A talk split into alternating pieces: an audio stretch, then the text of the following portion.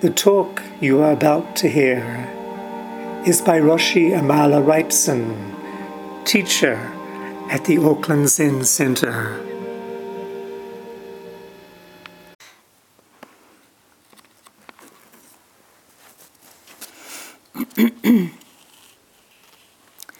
Uh, today is the fourth day of our spring seven day sesshin, and it's the 5th of September 2023. We're going to continue reading from Throw Yourself into the House of Buddha, the life and Zen teachings of Tangen Harada Roshi.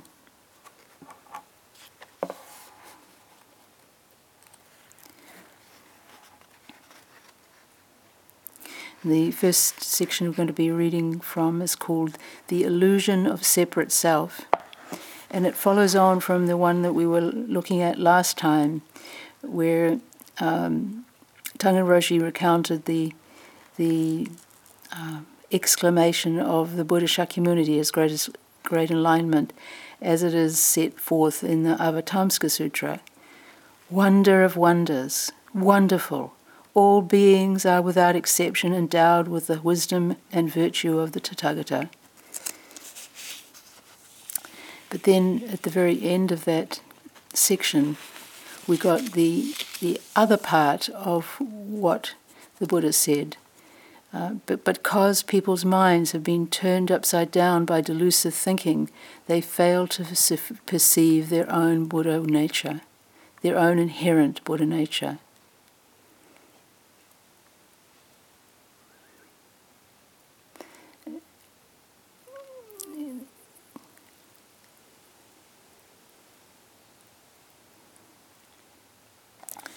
Tangen says how uh, wonderful it is that um, he that the Buddha said this as well, because this is this is where we start, where we come from. That we we can't uh, perceive our own inherent Buddha nature, and we're given the teachings which allow us to find our way back to that Buddha nature. He um, uses the word um, I, I substituted upside down, but he uses the word in there inverted. Their minds have become inverted through delusive thinking. What does this word inverted mean? Well, no, one way to think of it is upside down. Um, it's, it's our mistaken idea of the nature of the self. And um, inverted is a good word because it's kind of back to front or inside out or around the wrong way. It's we have a, a true but uh, but inverted way of seeing things. We think we're at the center of the universe, and of course that's true. But what we don't see is that so is everybody else. Nicholas of Cusa said something about God. I think it's he said, The God is a circle whose center is everywhere and whose circumference is nowhere. And that applies to each of us. Our Buddha nature is a circle whose center is everywhere and whose circumference is nowhere.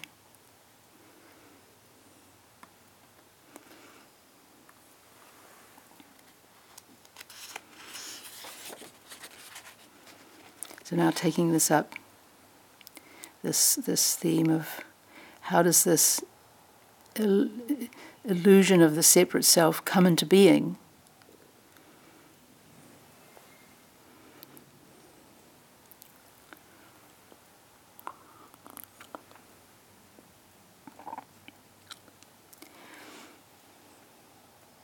How does it happen?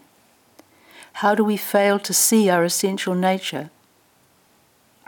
When we were babies, we had no sense of opposition. For a baby, everything is me. There is no division, no duality. When it is hungry, it eats. When it is sleepy, it sleeps. Is the baby awakened? Of course, the baby is not lost in a dream of separation, but its state is not complete. A baby is totally self absorbed. It must steadily grow, Yet with growth, the child learns to live by the discriminating mind and develops a sense of I. With growth comes the growth of the intellect and ego grasping. The sense of self and separation increases as we learn language. Everything that is not me is other. And this is the, the crux of this inverted thinking. Everything that is not me is other, opposition, duality. We come to perceive everything to be outside ourselves. I want what is over there. I want this. I want that. So we, we're grasping of, at things that appear to us to be uh, on the outside. The child becomes smarter and smarter. A sharp mind and exacting intellect mean a lot in this world. Being smart you, smart, you can get ahead materially. You can make a name for yourself. You can rise to a high position. Is that bad? It's not a question of good and bad. Some use their intellectual growth for good and some don't. That depends on the aspiration and intention of the individual. But everyone falls into the trap of dividing reality into pieces. There is an old saying as a child learns to live by its mind, it moves further and further away from Buddha. We simply learn to treat this little I idea as the host, as the center of the universe we can't help but to, to favor and indulge this self that we imagine to exist. Uh, this is uh, this notion of, of um, host and, and guest is um, an old one in, in Zen. So this the host is the one who who um, doesn't come and go, the one who's intrinsic.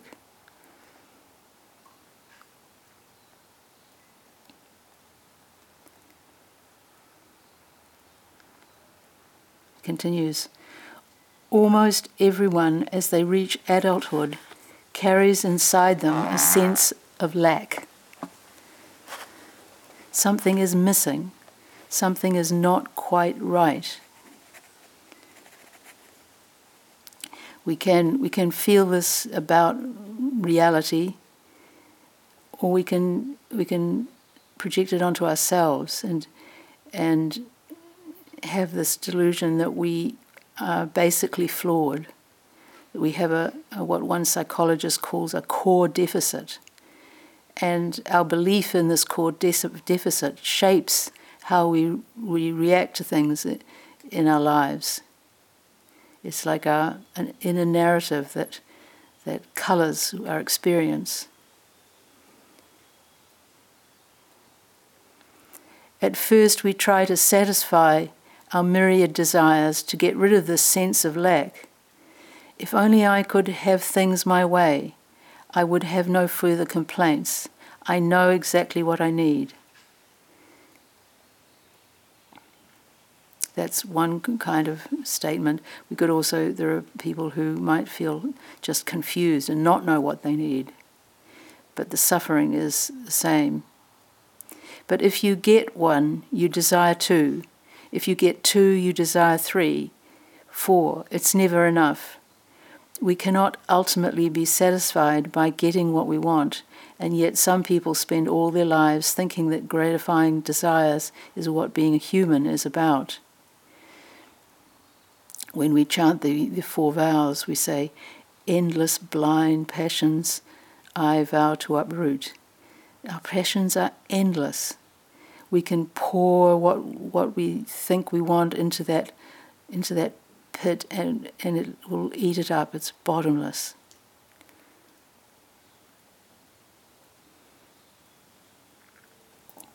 Then, once we have been able to polish our special talents,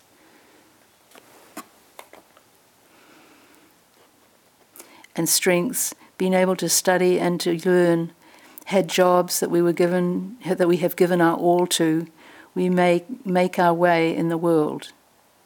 We have looked at things from all angles, seeking to understand what it is all about. We have seen how painful it can be to, to make our way in life. we have experienced the difficulty of human relationships. It should be easier, but somehow it just isn't. Those people who humor us, those whom we perceive to be of benefit for us, benefit for us, we like and favor and become attached to them. On the other hand, there are those people who do not particularly recognize us, who overlook us or ignore us, who do not treat us as we would like to be treated, and they and or that are just not the way we want them to be. These people we regard to some degree or another as enemies. Or we might say, or we judge them as being difficult people. We regard them as those who are against us. We don't like them. They irritate us and get on our nerves.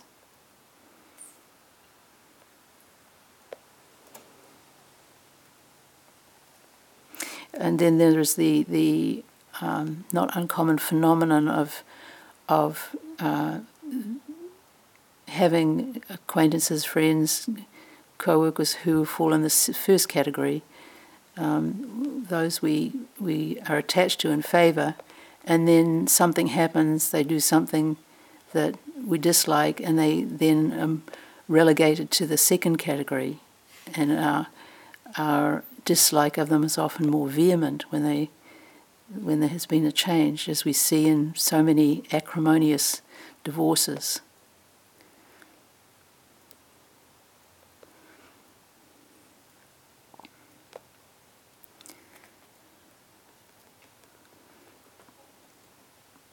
They don't have to be acrimonious if we can see see to some degree or other our preferences, how what role our own um, likes and dislikes play in the process.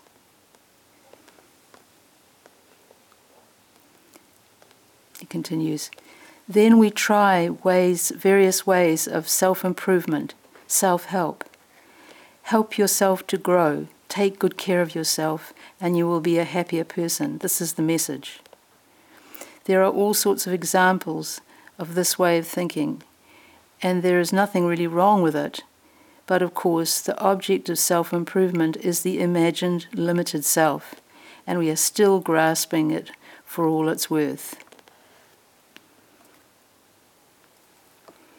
And as we find out to our chagrin, this happens even after we've taken up Dharma practice.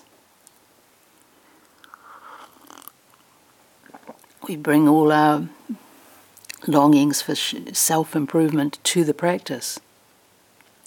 And it can be helpful here to just understand how, how the ego factors into this. The ego is the great appropriator.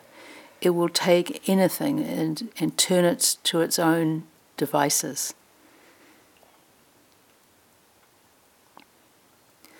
Little, little um, experience of of, um, of quiet mind, and suddenly we're, the ego is all excited and wants to get back to that that experience, or is, um,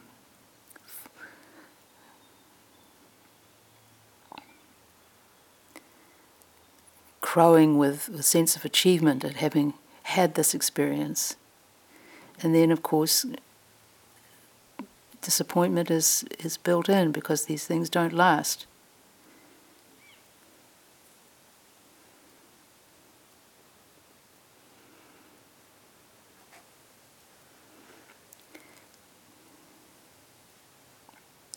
Zen is not about self improvement.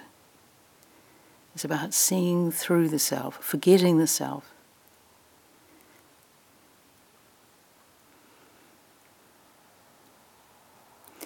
People who come thinking that that's what they're going to get are sooner or later they're going to either change, transform their motivation, or they're going to, to give the process up. Because so much more is demanded of us than, than getting better and better every day in every way.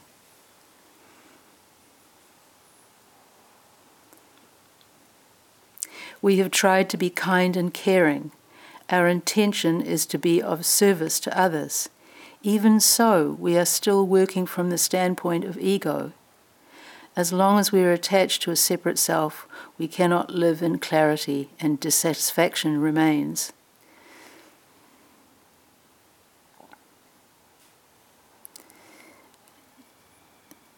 I was talking to somebody the other day, I, I can't remember where it was, but got onto the subject of, of uh, uh, not for profit, working in not for profits, and how um, they maybe have um, noble aims, humanitarian uh, purposes, and yet egos can be so rife and so damaging in, in such organizations. Course, not always the case, but as long as as long as we come to our work with um, attached to a separate self, then troubles will come. As long as we are attached to a separate self, we cannot live in clarity, and dissatis- dissatisfaction remains. I think this is this is what distinguishes uh, genuine spiritual practice is is uh, addressing the self and and cultivating clarity, seeing clearly.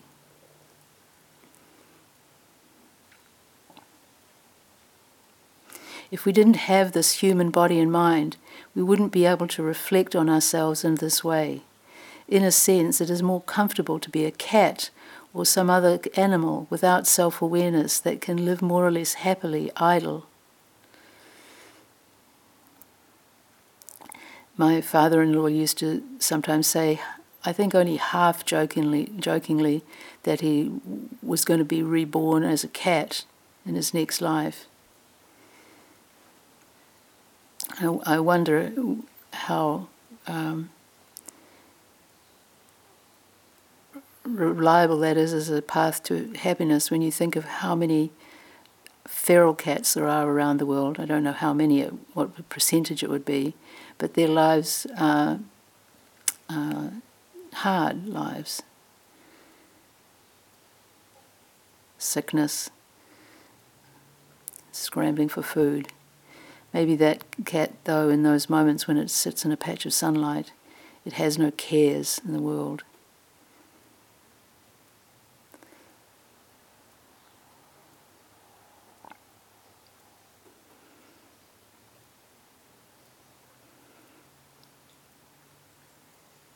The, so- the source of all this anguish is the sense of separation. We have this illusion of a separate self, and we make this, take this shadow for the real thing. Thus, we cannot possibly help but imagine separation. We con- cannot help but re- create barriers. Our seeing is limited, and limits are what we see.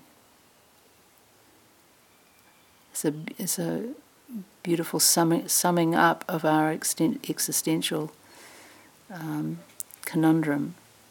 Our seeing is limited, and limits are what we see. This could be a good one to remember for next time we're stuck in bemoaning our limits, our stuckness in practice. Where does that where do those limits that we see come from? Well, they come from our seeing limit in a limited way.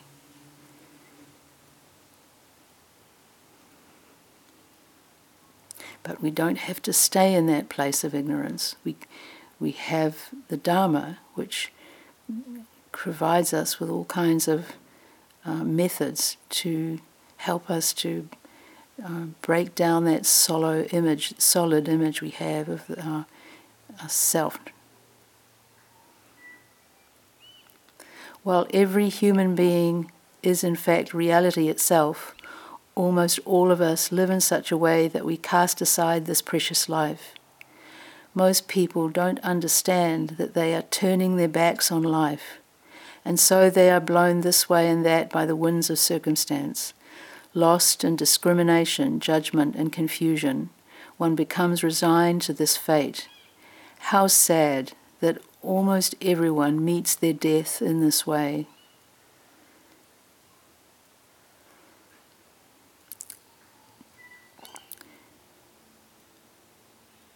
In the years when when I was doing some hospice volunteering through Amitabha, um,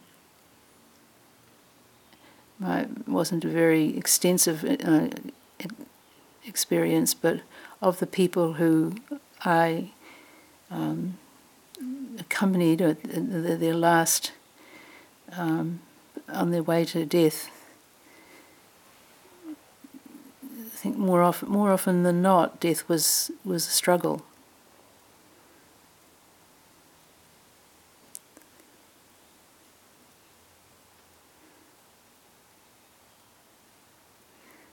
Will we? What will we look back? What will our regrets be? on our deathbed? What will we rejoice in?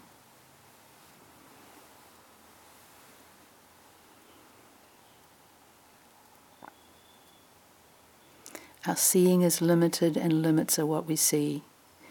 The, the Eightfold Path, the first of the eight aspects of that path is right view. And right at the beginning of the right of, of uh, right view is realizing that our seeing is limited, that it's partial, that we don't see the whole picture. And just recognizing that, already a little chink of light is coming in. Oh, things are not necessarily how I see them, they're not as they appear to me. And especially they're they're partial.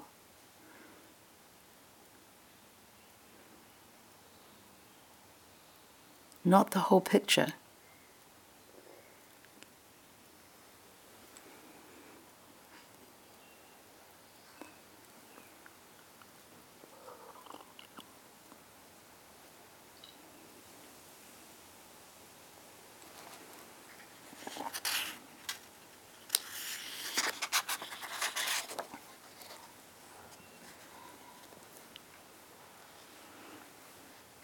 next section is, is headed up the Buddha way. Even while living lost in ignorance, there remains hidden in the belly of life itself, in your belly, the one who cannot help but seek to know true nature. Don't forget this one who never lets you forget. This true one is always close by, urging you on, calling upon you to open your eyes. This one prompts you towards a way of being that is genuine, urging you to walk the Buddha way. The genuine seeks to awaken to the genuine. The genuine seeks to awaken to the genuine. Another way of putting it, Mu questions Mu.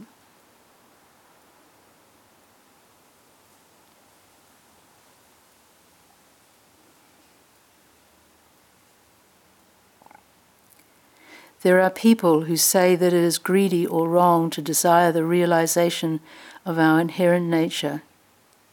They say that Shakyamuni Buddha was awakened for us, and that is enough, or that our state of mind is not important as long as we physically sit zazen, so there is no need for realization. Those beliefs make the Buddha's teaching small and insignificant.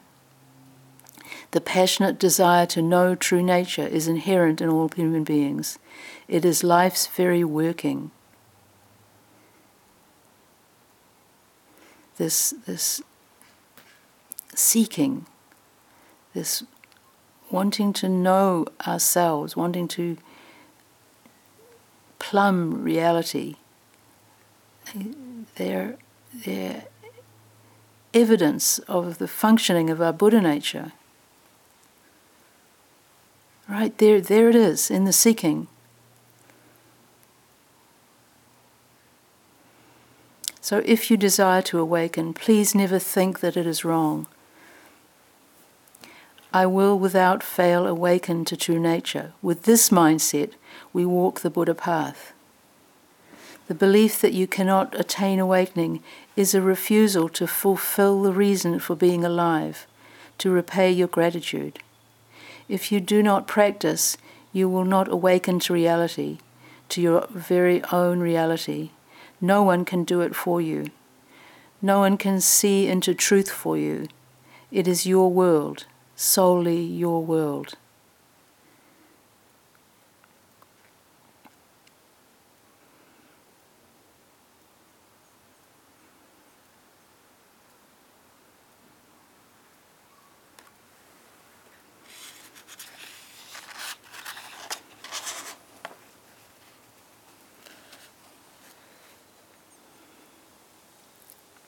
Do you want to continue to live in delusion? If we spend this lifetime only seeking pleasure, singing and dancing, drinking and making merry, when the end comes, we will know that we didn't resolve this one important matter. It is necessary to clearly resolve and determine to wake up to original life, your true nature.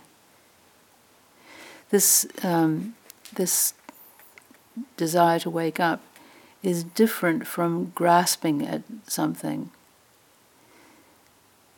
To, to approach every sitting we do with this aspiration and not knowing how it's going to turn out, um, and just picking up that aspiration of the next sitting and the next one. Uh, the, the grasping is usually characterized more by um,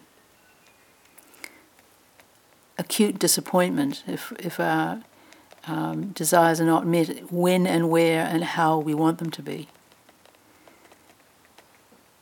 The, our resolve to awaken is something different, something that, that transcends time and space and expectations.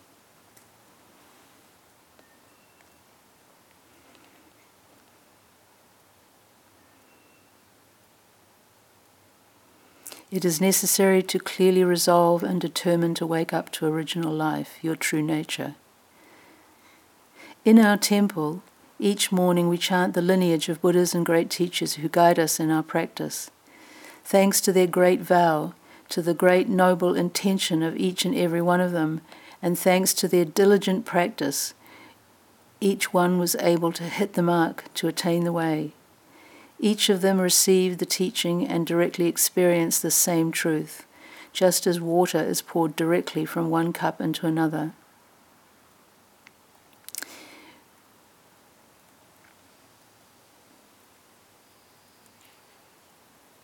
There's a lot to reminding ourselves of this, this great lineage of which we are the beneficiaries, um, the ancestral line, and, and we, we have two chants that do this. We have our traditional ancestral line, which which goes back to Master Dogen and then through the Chinese masters to Shakyamuni Buddha is is the one that we received from our Mother Temple, and then we also have the um, Pool of Radiance chant, which which celebrates the many teachers we have who are not in our lineage, as well as ones from our lineage, the key ones from our lineage, where we, we have the names of many of the women masters and teachers from different places um, as, in a way con- of connecting to those and other important teachers to us that aren't strictly speaking in, our lineage. But both of these chants uh, bring forth in different ways uh, our spiritual whakapapa. And if we attend to them when we chant them, they, they deepen our sense of life. Life is not just our little individual 85 to 95 year, years in this, on this place, but all those people who have come before us and from whom we have received this teaching, and all those who come after us as, as a living reality.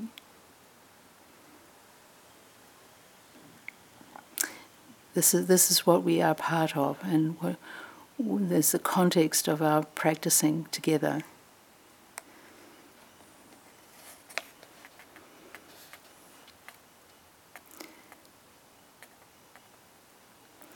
Everyone is able to do the same, no one is left out. Freedom is our essence. If the Dharma weren't universal, what would be the value in it? If the Dharma were only for the chosen few, where would be the value in pursuing it? If the Dharma could be attained and lost, I would not be here urging you to deepen your faith beyond all doubt and let go of body and mind. I would not be here begging you to give it your all. The Dharma is absolute, perfect, all pervading, all inclusive, all embracing. Liberation is yours from the beginning. We are altogether in essence free. All being abides in the radiance of Buddha nature. All being. This is a a term coined here by the translators all being. That's our true being, is all being, the being that leaves nothing out. All being is the radiant light of the Buddha. Together with all beings, sentient or insentient, with grasses and trees, together with the great earth, I attain the Buddha way. This is um, a cry that was uttered by Shakyamuni Buddha with his great awakening. And coming from a different source from the Avatamsaka Sutra one. Together with all beings, sentient or insentient, with grasses and trees, together with the great earth, I attain the Buddha way. With his great awakening, Shakyamuni the world honored one attained perfect liberation. He came to life, to true life, to liberation, which is our birthright, our essence. It's our, it's our family inheritance. And there's a saying in Zen the, the family inheritance does not come in through the main gate. It doesn't come from somewhere. It's, it's here right now, here in this zendo. It's wherever we go.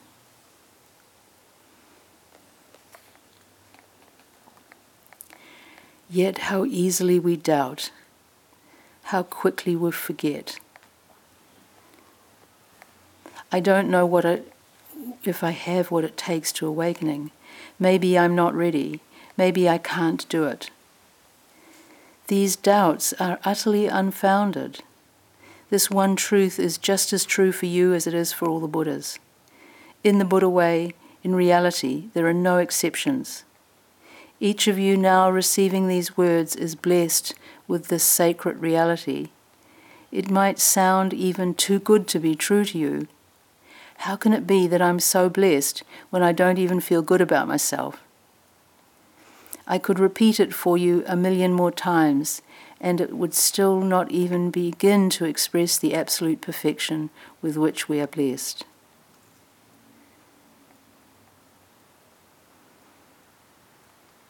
We can't take somebody's word for it. Not the sutras, not the Buddhas and Bodhisattvas, not Tangen Roshi. Until we, until we experience it directly, it's not real for us.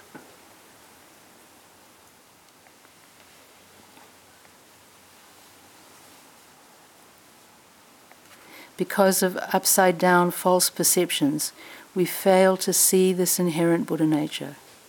We are just look, looking off at the play of our discriminating mind, and that is taken to be the host.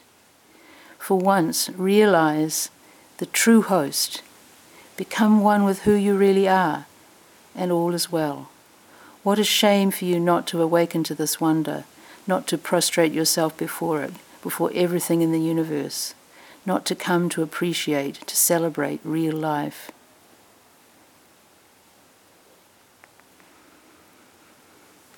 We sell ourselves short, we settle for less. And yet, to be a human being is to seek.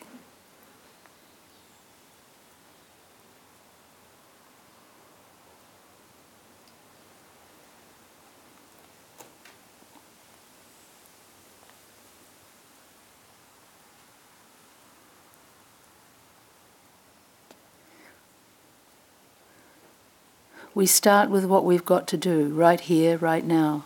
The aim is to come to awakening, to know yourself, to see what life is really about.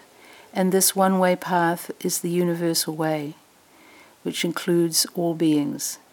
It is not only for our own small liberation, it is for the liberation of all beings. We start out with this as our aim.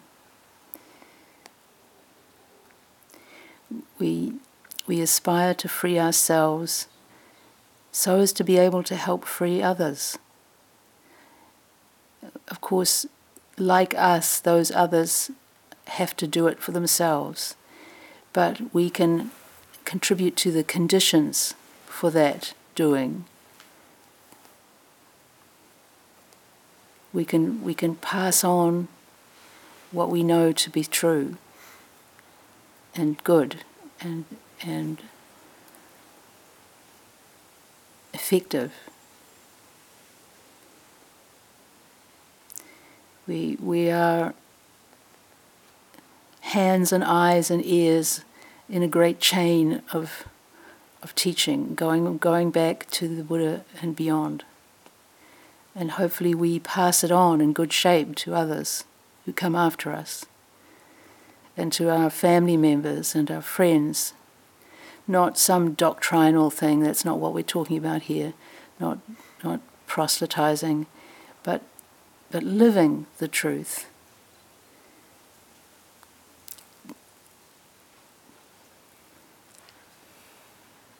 Living the truth of Buddha nature and acting with kindness,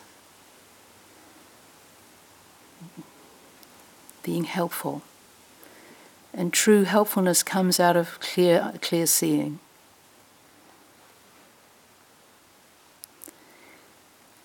We'll stop here and recite the four vows.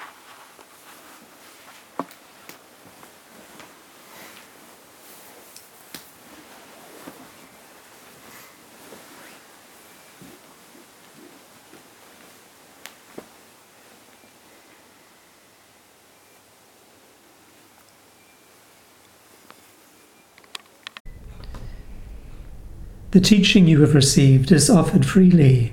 If you would like to make a donation to support the continuation of this podcast service or learn more about practice opportunities at the Auckland Zen Centre, please visit www.aucklandzen.org.nz.